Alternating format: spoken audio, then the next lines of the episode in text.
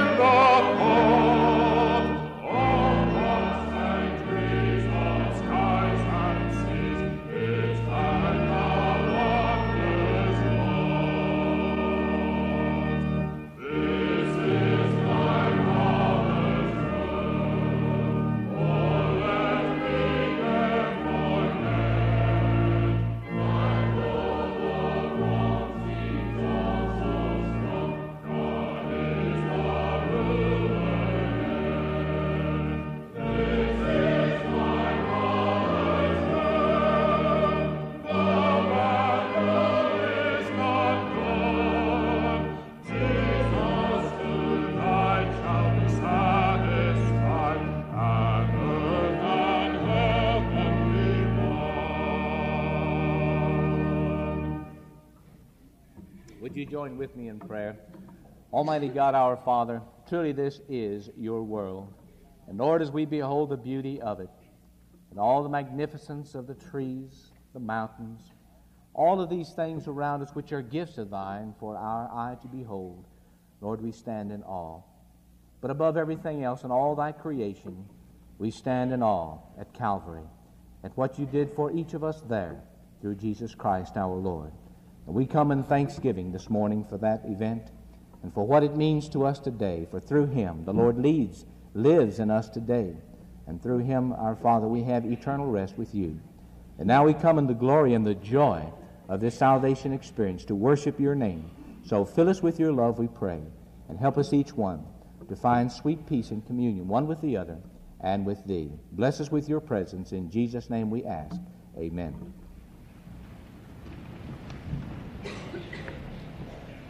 We do want to welcome those who visit with us this morning in the name of our Lord. It is always a blessing to have you to come and to share in the joyful experience of worship.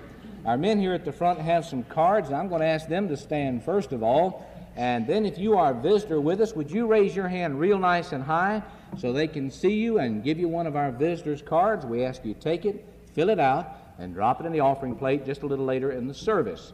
This way, we have a record of your visit. Also, we'd like to share with you a word of appreciation, thanksgiving for being with us. And let me say, too, we trust that this hour will be a blessing to you as you are a blessing to us by your presence. God bless you. And we trust that we're going to see you again in the near future. And now we have uh, Brother Mac McCarley coming with our Sunday school report.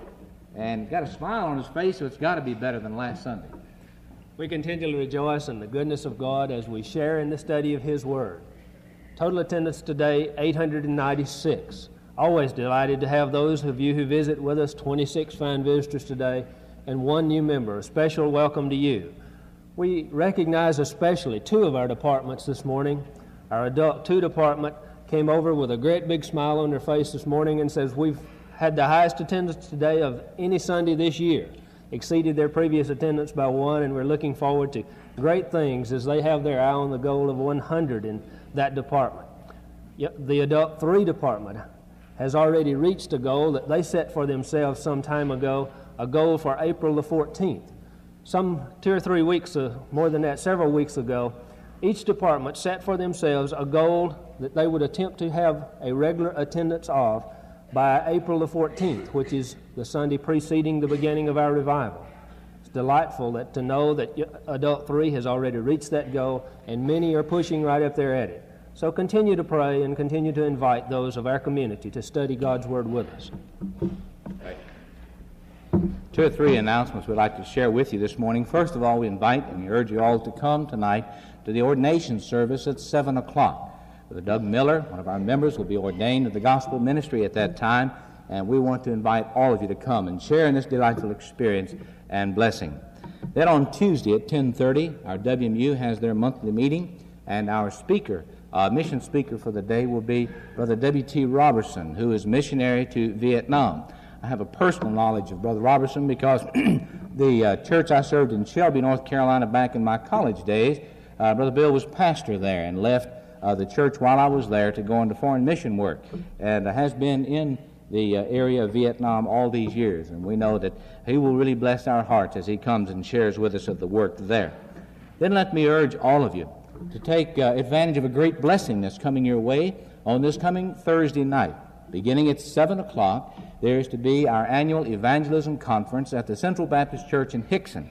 Uh, we have two outstanding personalities that are going to be with us. First of all, Robert Bradley, the singer from uh, Nashville, has a tremendous, rich voice, one that will bless your heart as he sings from the gospel. And he's going to give a 30 minute concert beginning at 7 o'clock, so don't be late. And then the speaker uh, of the hour, Dr. Wayne Dehoney.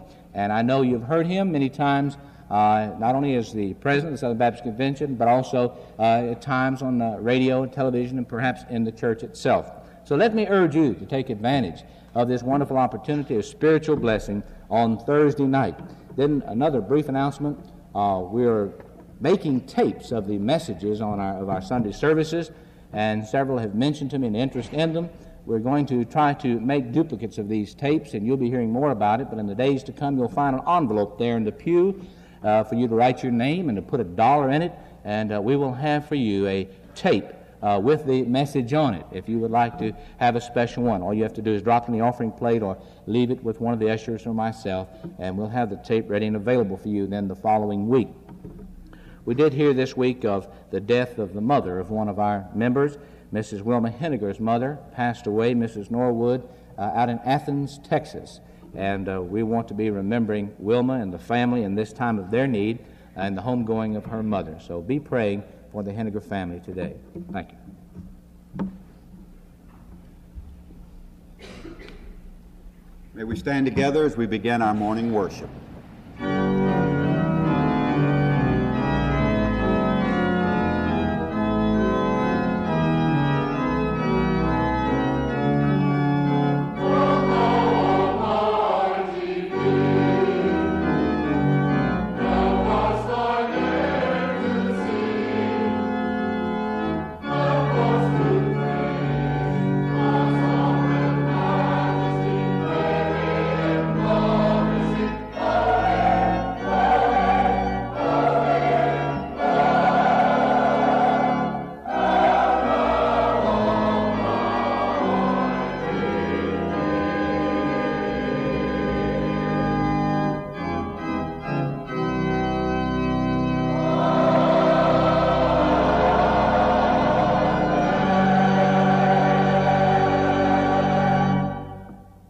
Our Heavenly Father, Thou art Almighty. So many times in our lives we live as though Thou art not, as though indeed we could make all the decisions and we could make all our own plans. Lord, we gather in this your house today where so many have found joy and happiness and salvation where so many have found out of the obedient and the surrendered heart the joy of knowing Christ, the joy of discovering your will. We come into this place, hallowed and holy to us, seeking that once again your Holy Spirit would deal with our lives, and that once again you would help us to know of your power and to know of your love. We rejoice in the opportunity to gather as free people. We thank you for the Bible, this word that you have given to us. And Father, we pray that the truths that you want us to know would be given to us through your Holy Spirit. And now make this to be a profitable hour for the kingdom a happy and holy hour in our lives. And we pray, Father, that those who are outside the kingdom might in this hour come to know how much Jesus loves them, and that He died for them, and that He will redeem them for time and eternity. May this be the most glorious moment that some have ever known. This we pray in the name of Jesus. Amen.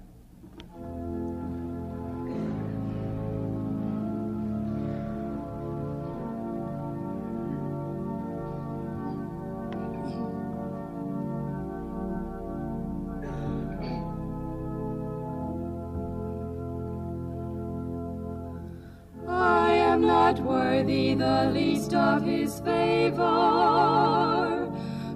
Jesus left heaven for me. The Word became flesh and he died as my Savior, forsaken on dark Calvary. I am not worthy.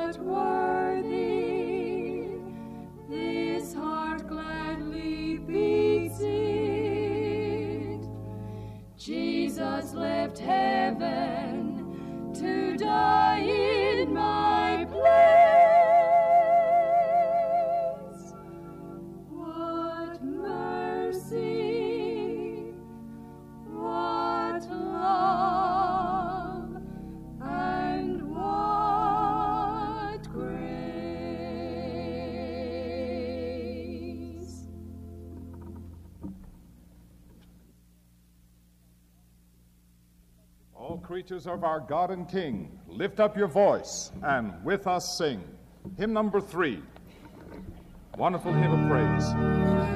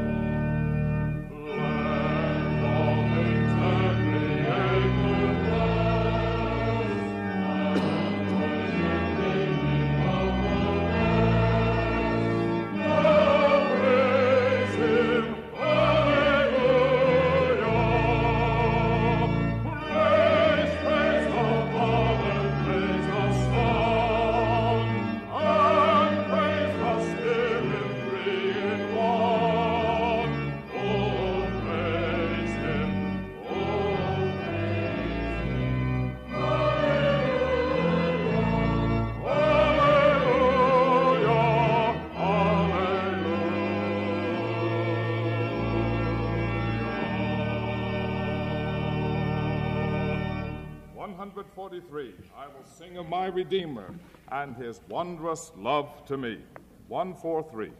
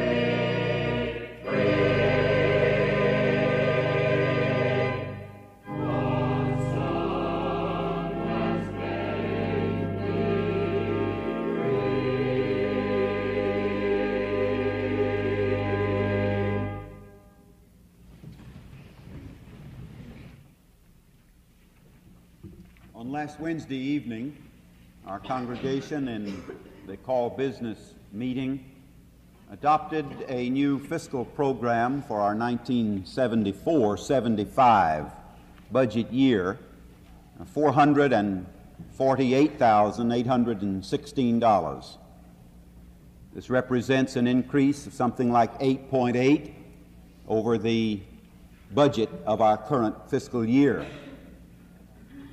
I trust that you uh, looked at your giving in the light of an experiment that I ask you to share with me in this month of February. February, the last month of our current fiscal year, uh, promises to be the finest month in stewardship in the history of our church. And it can be that if each one of us would, for the four Sundays in the month of February, increase whatever we have normally been giving by 9%. As for every dollar that you normally give, just give nine more cents. And if every one of us will do this for the month of February, and then make that the basis of our beginning of a brand new fiscal year on March the 1st, we can honor the Lord in a great and a wonderful way in the matters of stewardship. It's just possible that some of you uh, read that suggestion in my column in the commission of this past week. You had fully intended to do so, but in hurrying around this morning and in writing the checks and getting the envelopes, you just forgot about it. Well, it's never too late. You know, we're here and uh, services tonight, and uh, you can add those other nine cents. Uh, this is the first Sunday in February, and on the last Sunday in February, we have opportunity as a church family to share with each other that which we will do that which we would intend to do for the Lord under the power that the Lord gives us financially for the new fiscal year. And so we'll be thinking and talking and planning toward that hour when, on the last Lord's Day of this month, together we will oversubscribe the budget that we have adopted as our financial framework.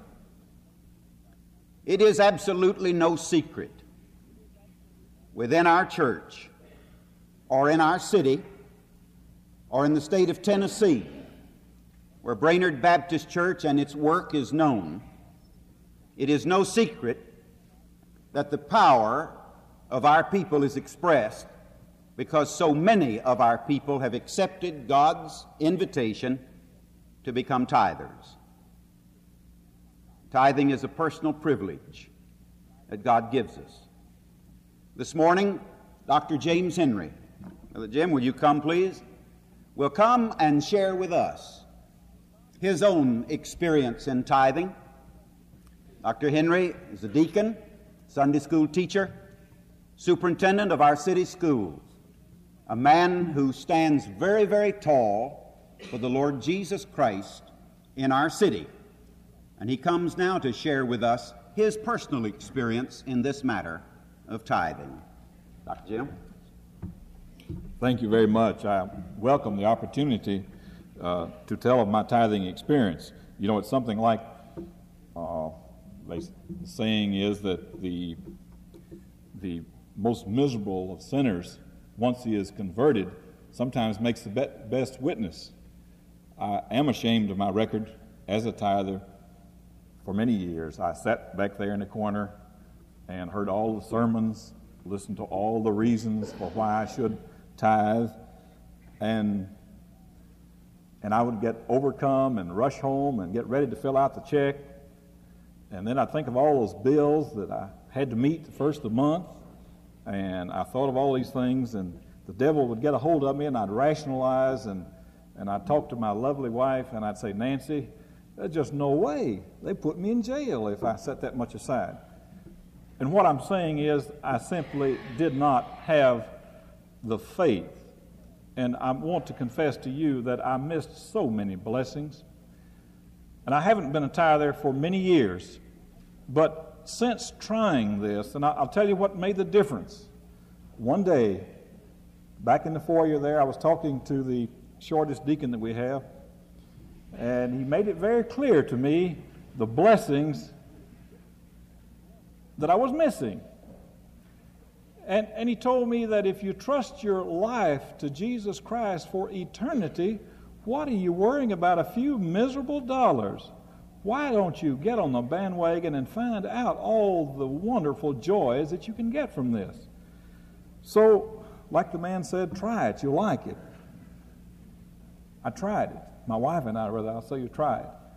And not saying that to tempt the Lord or something like that, not saying that this will always happen, but for me it did happen. Things began to happening. Jobs opened up, opportunities here and there. Things started to happen. Money ceased to be too much of a problem.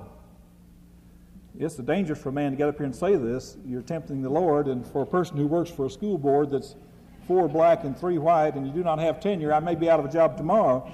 But there is a difference in priority, and I must confess, to it goes back to this that deep down inside I probably did not want to. And I've got to face that, and I confess it. But once having taken that step, the wonderful joys has taken place. It doesn't mean that you're not going to give more over and above that tithe because you want to. But seemingly, and it, I'm not saying that I'm out of debt either. I still have a lot of debt. I still try to keep up with the Joneses, and then when I catch up with the Joneses, I find out they've refinanced and bought another car. Uh, but what I'm saying, the joy is there, the opportunity is there, and as I've heard so many times in this church, you cannot outgive God. The opportunities will occur. It will be a blessing to you. And if I have anything to say, it's to you, you young people don't wait to start. Cut yourself loose. God will provide. You don't really have to worry about it. Just line up your priorities. Line up your priorities. Put Him number one. He doesn't need it. You need to give. It's to your advantage. The glory, the blessings will be accrued to you. And I thank God for the opportunity.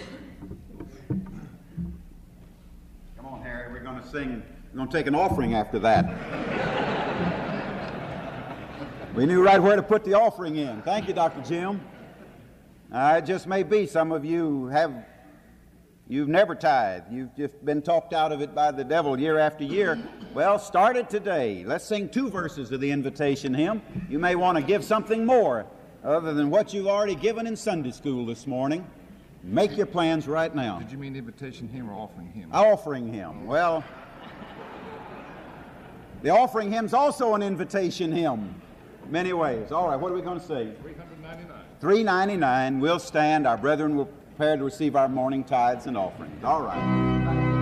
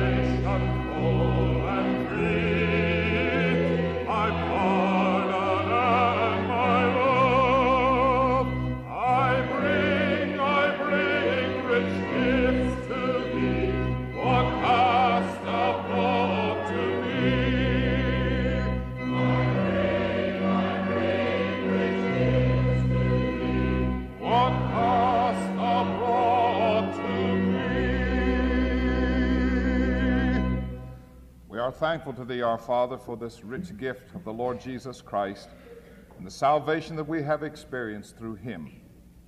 We thank Thee for the blessings of life that Thou hast given to each one of us, and now for the opportunity that is ours to bring unto Thee our tithes and offerings. We do pray that Thou will bless them. Bless each gift and giver is our prayer in Jesus' name. Amen.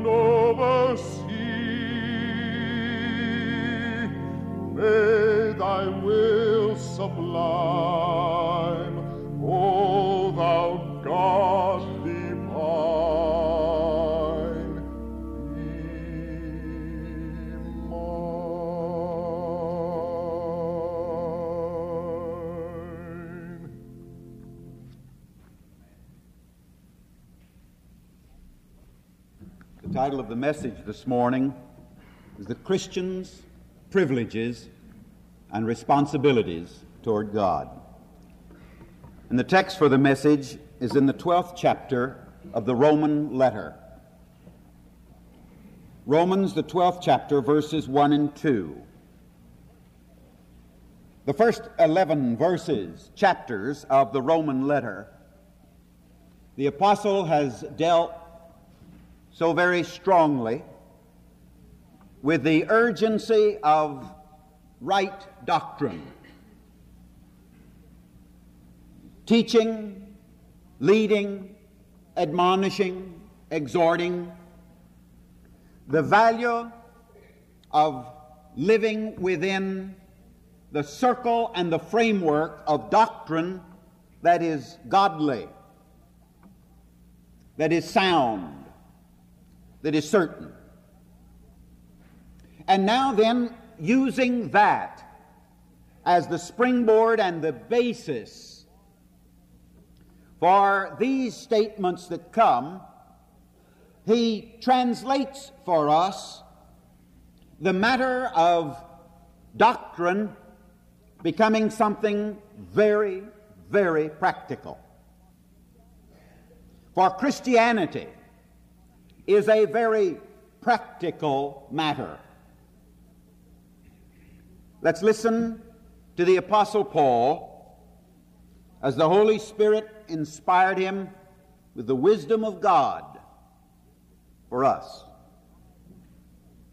I beseech you, therefore, brethren, by the mercies of God, that you present your bodies a living sacrifice, holy, acceptable unto God, which is your reasonable service.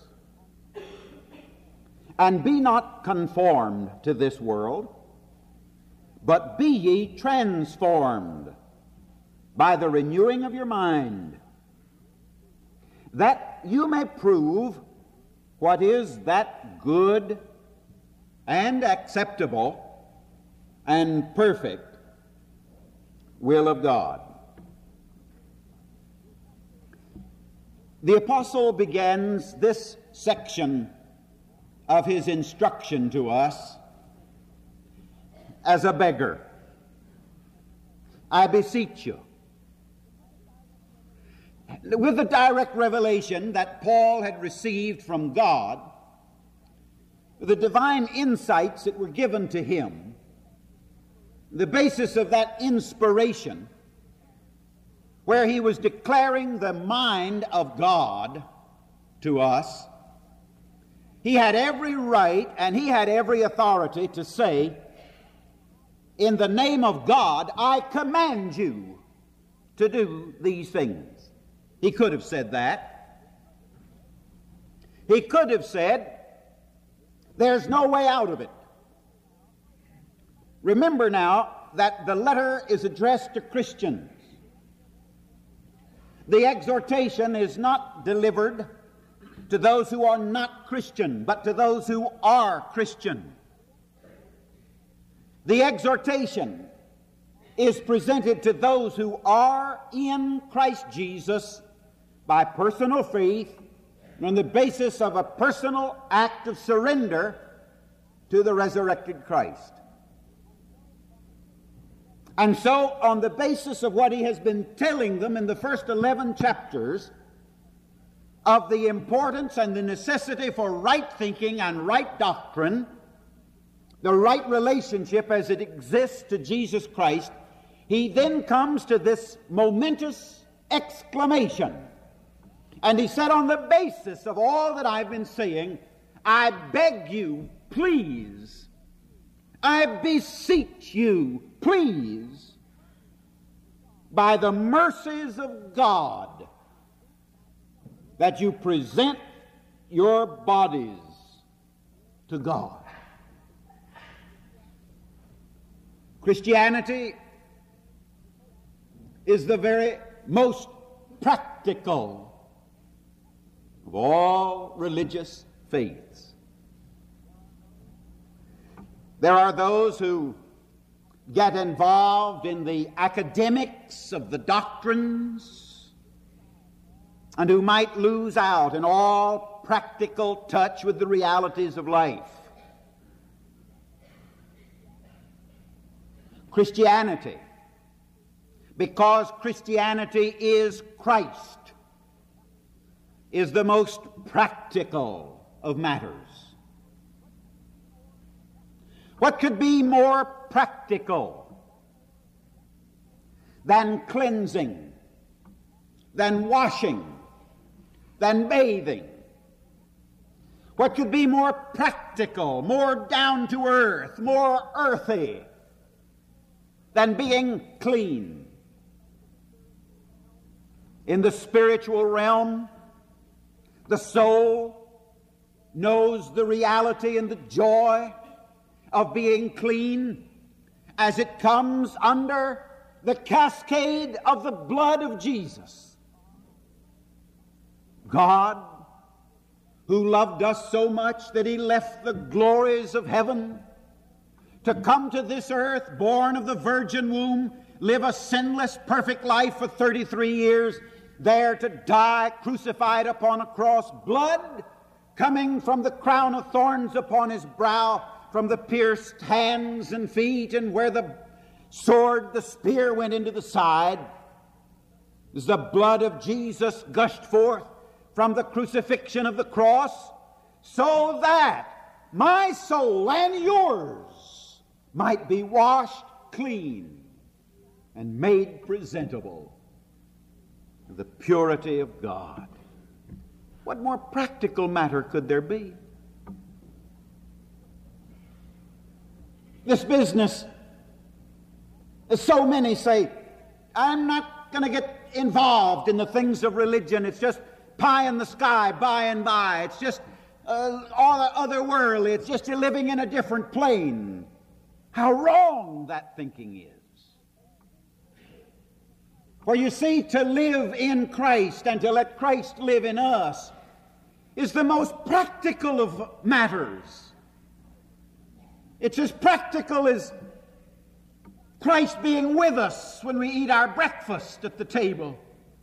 It's as practical as Christ being with us in the car when we drive. It's as practical as the presence of Christ making his reality, his presence known in the hospital room. It's the practicality, the knowledge that the blood of Jesus has washed all our sins away. And Paul saying, on the basis of all the doctrine, on the basis of all the beliefs, on the basis of the culmination of everything that God has been doing through the ages. He said, on the basis of that, brethren, don't overlook. You see who it's addressed to? Brethren. Are you a Christian? Somewhere in your life, you've let Christ into your heart and life. You've let His blood wash your sins away. Somewhere back in that marvelous experience of conversion, of being born again, you're now part of the family of God. All right. Paul addresses you as a brother. Paul addresses you as a sister. The biggest damnable lie of the devil in the realm of religion is this business of the fatherhood of God and the brotherhood of man, simply because we're flesh and blood and human beings. The Heavenly Father becomes our Father when we accept the gift of salvation that He has for us and the gift of cleansing and the mantle of righteousness which is His Son.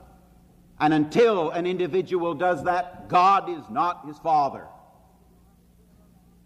And to make it even clearer and plainer than that, Jesus, speaking to the religious leaders of his own day, said to them, You are of your father, the devil. All men are not brothers. We become brethren in the Lord Jesus Christ.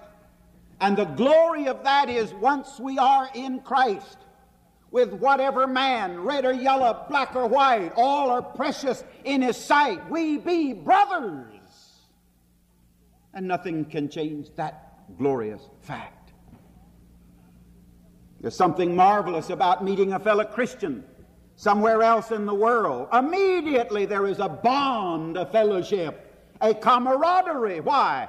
Because the Christian American and the Christian African or the Christian European or the Christian Asiatic in the grasp of hands, knowing that we both be Christian. The blood of Jesus is in both our lives. We be brethren.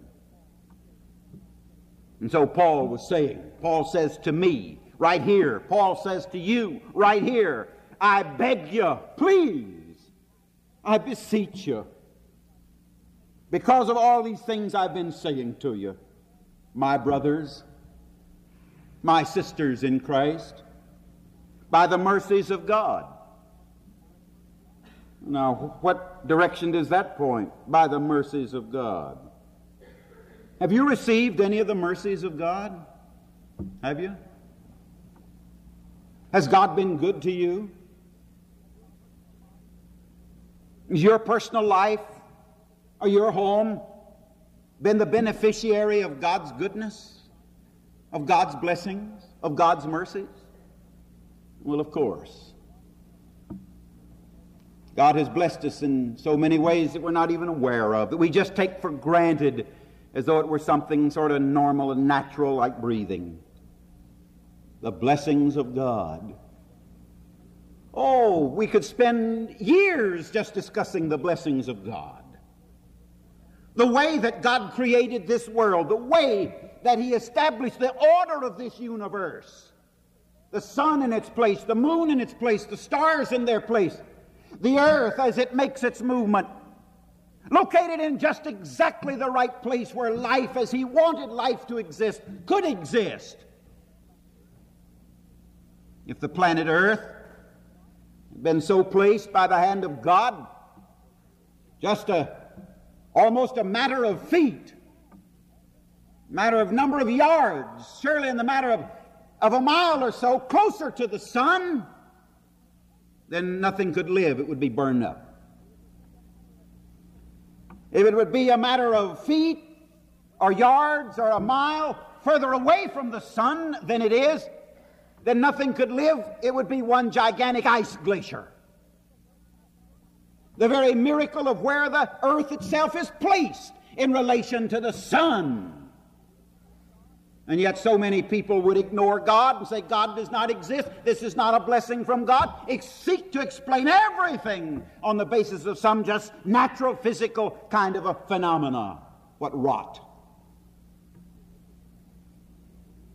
We're able to breathe because of the way God designed things. This is a mercy of God. Yesterday, little Candy got a little metal ruler, little uh, tiny ruler that sort of rolls up. It's a funny little outfit, and had sharp edge on it. And she was, and it cut her right here. Not bad, just a little tiny skin cut. You know how miserable that sort of little thing can be. A little bit of pain there. And uh, she began to notice it, and it was hurting a little bit, and began to swell up a little bit. Why was it swelling up? Well, I'm not getting in the realm of medicine, but I had an opportunity to, I hope, explain something to her in that moment that it was beginning to swell up just a little bit because the white corpuscles of the blood, the disease fighter that God built into our bodies, you see, it was beginning to accumulate and beginning to work there so it could begin to attack whatever infection might be at that little tiny point of cut. Now, there they'll say, What foolishness? That's just natural phenomena. No, it's not. It's by the mercies of God. We have the white corpuscles, that we have, that we are marvelously and wonderfully built, so that in, very, they, in the natural phenomenons of life, the mercies of God come to play for us in our behalf the hymn that we sang as we were receiving the offering. My life I gave for thee, my precious blood I spilled. All the things that God has done for us because of His mercy, the things that He constantly and continually does. For there is none of us in the most miserable of circumstance in which you might find yourself this morning Maybe there's family conflict. Maybe there's financial trouble. Maybe your health is bad. Maybe there's a great sorrow weighing down on your soul. Whatever you happen to find yourself, whatever kind of maze of life you happen to find yourself at the moment, you still can live and hold your head high, being in God and in Christ Jesus for you can find a way out of the maze of your difficulties by the mercies of God. Oh, what a wonderful thing. And Paul is saying here just stop long enough. Just stop long enough and think on the mercies of God. I beg you to do this, Paul says. I beg you to do it. I beseech you, by the mercies of God, that you present your bodies a living sacrifice, holy, acceptable unto God, which is your reasonable service. Now, you see, Paul, along with all of the power of the presence of the Holy Spirit of God within him that made him the dynamic preacher and teacher and writer that he was, Paul was also a very brilliant, educated somebody. When the Lord Jesus, the resurrected Lord Jesus, appeared to Saul as he was heading toward Damascus, and all of the brilliance and the beauty of the resurrected Christ, when this giant was converted, when he was born again, when he was saved on the road to Damascus, he was able to bring over to the service of the Master a trained mind, an intellect sharp and keen, a brain that had been schooled in all of the Old Testament laws. He was a keen somebody. And so, what he was asking his Roman brothers and sisters in Christ to do, because Christ was in their heart as in his heart, he was simply sharing with them his personal testimony as to what the Lord Jesus had done for him and of the joy that had filled his soul. And that, you see, he wanted that same kind of joy to fill the soul of the Roman brethren. It's always good to hear personal testimony. Thank you, Dr. Jim, for what you said this morning. It's like a man that really accomplishes something. I think it was Hambone who says, if you done it, it ain't bragging.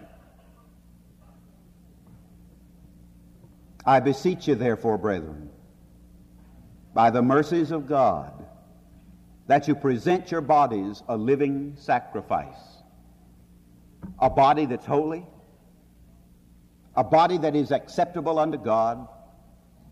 And he says, this is just reasonable. This is a reasonable kind of a service. The Apostle Paul was going back and drawing on the ancient Jewish rituals of the sacrifice.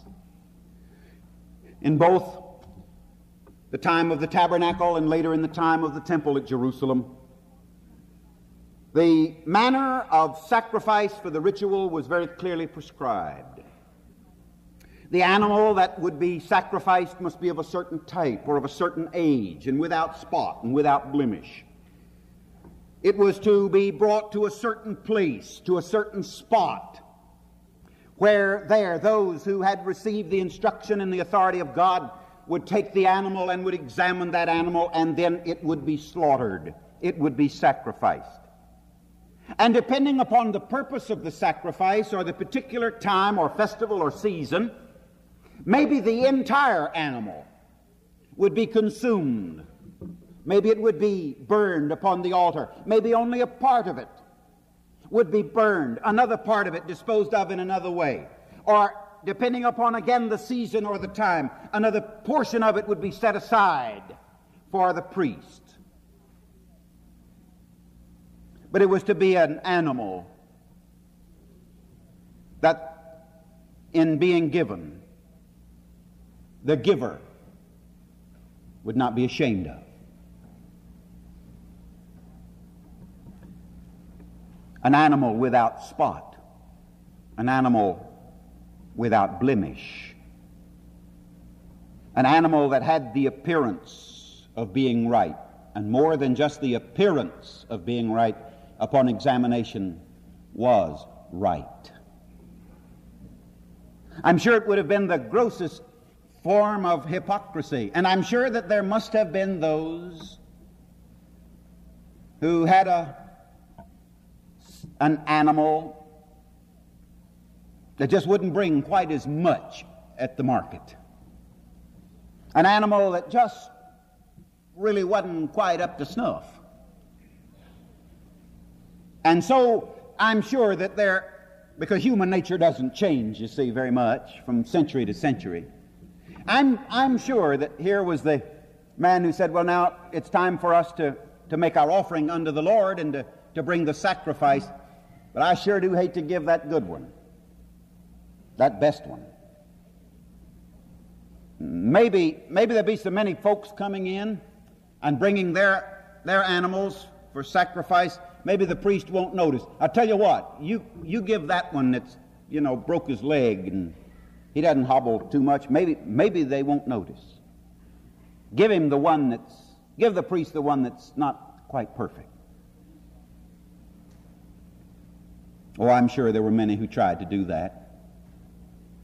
Just like today, there are those who are content to try to give to the Lord, to try to live for the Lord with lives that are less than right, less than clean, less than pure, and less than holy.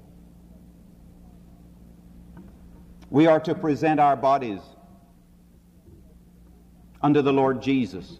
You see, this is a privilege. This is the joy of service. Of belonging to the army of the kingdom of God. You see, we, we come as volunteers. God doesn't conscript any folks. It's all volunteer. It must be a free will offering. And the spirituality of the gift of the body is in direct relationship to the spirituality of our souls. And when Christ comes and makes a difference in our souls, so also he will make a difference in our bodies if we let him. In that marvelous passage, we are instructed that these bodies are indeed the temple of the Holy Spirit of God.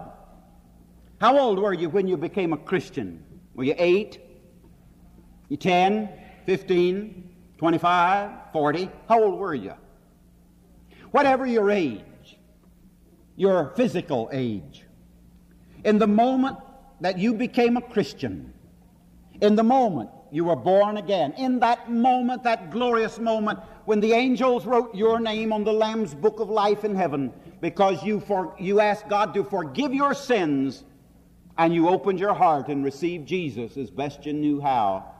In that marvelous and glorious moment, the Holy Spirit of God took up residence inside your body. And your body has been a temple of God all these years. I don't think there's a one of us that would not be greatly appalled if, in coming into this beautiful room this morning for worship, had found that vandals had come before us and had dumped garbage and debris and filth all over the pews and the carpet and had turned the furniture over and had desecrated the pulpit and had ruined the organ. That filth had come. We would be appalled at such a thing happening within a house of God. I think most of us would be appalled if we were to go for a couple of years without ever once straightening up or cleaning up or dusting or running the vacuum in this room. To go a couple of years without once ever tidying up, without cleaning up. My, what a mess in a matter of just a few weeks. And most who are sensitive to such things would be appalled that we would not keep tidy and clean the house of the Lord. Our bodies are the temples of the Holy Spirit of God. God has come to live in your body. And Paul is making a most reasonable kind of a plea and also giving to us an eye opening experience of the privilege and the joy that is ours as he begs us by the mercies of God that we present our bodies, the temples of God, as a living sacrifice. We do not need to give our bodies to die to atone for our own sins. It cannot be done. You cannot die for me, and I cannot die for you to effect the eternal salvation of your souls. But once and for all, forever and complete, the Lord Jesus Christ, the Lamb of God, slain from before the foundation of the world, crucified on Calvary's cross, has once and for all and forever paid the sin debt. And that one sacrifice on his part is sufficient in the sight of God for the satisfaction of the sin debt of every one of us. So you see, we are not to present our bodies, we're not to cut and mutilate our bodies for the purpose of trying to buy salvation from God. That cannot be done. But we who are brethren, we who are brothers and sisters with Christ, we who do know His cleansing by His blood, then we have the privilege and the opportunity and the joy to present our bodies not as a sacrifice of dying, but to present our bodies as a sacrifice for living. To live. Come alive. To be alive unto God. To be alive unto Jesus. And so to live among our fellows, that there is no mistaking, but that we are indeed alive this is the glory of it. Holy, we are made holy in Christ. Then let's give him that which he has given unto us, the holiness of our bodies. And this is acceptable. And be not conformed to this world, but be ye transformed by the renewing of your mind, that you may prove what is that good and acceptable and perfect will of God. Over and over again, God in His Word asks us to prove Him. Over and over in His Word, God says to him, Put me to the line. See if I don't keep my word. Over and over again, God says to the lost man, Try me, and you'll find I'll bring peace to your soul through the Lord Jesus Christ. Over and over again, He says to those of us who are Christians, Prove me, try me. In Malachi, prove me now herewith, saith the Lord. Bring the tithe into the storehouse.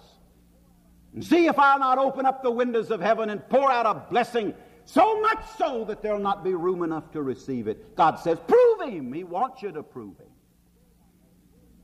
And this is it. As we present our bodies, as we ask for the renewal of our minds, as we seek by the power of the Holy Spirit of God not to conform to the image of the world or to our peer group and the things that would keep us little and puny and mediocre, it is the desire of our lives be to present our bodies without shame, with heads high, to present our bodies, to present our minds to the service of the Lord Jesus Christ, to be a witness, to be an instrument, to be a tool, presenting our bodies to Him, letting the world know we are on God's side.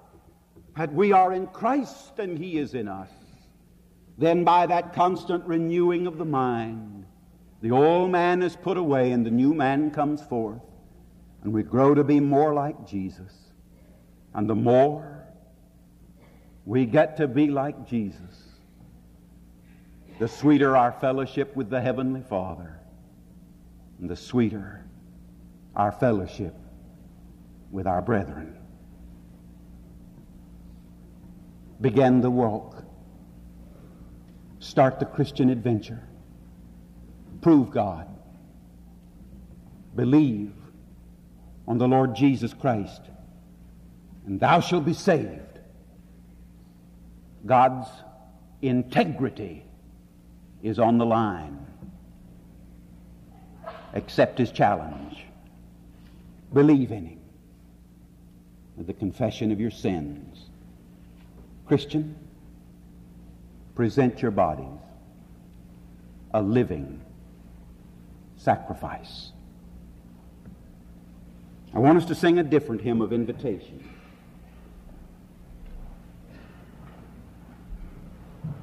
The hymn that I want us to sing is 357. Take my life and let it be consecrated, Lord, to Thee.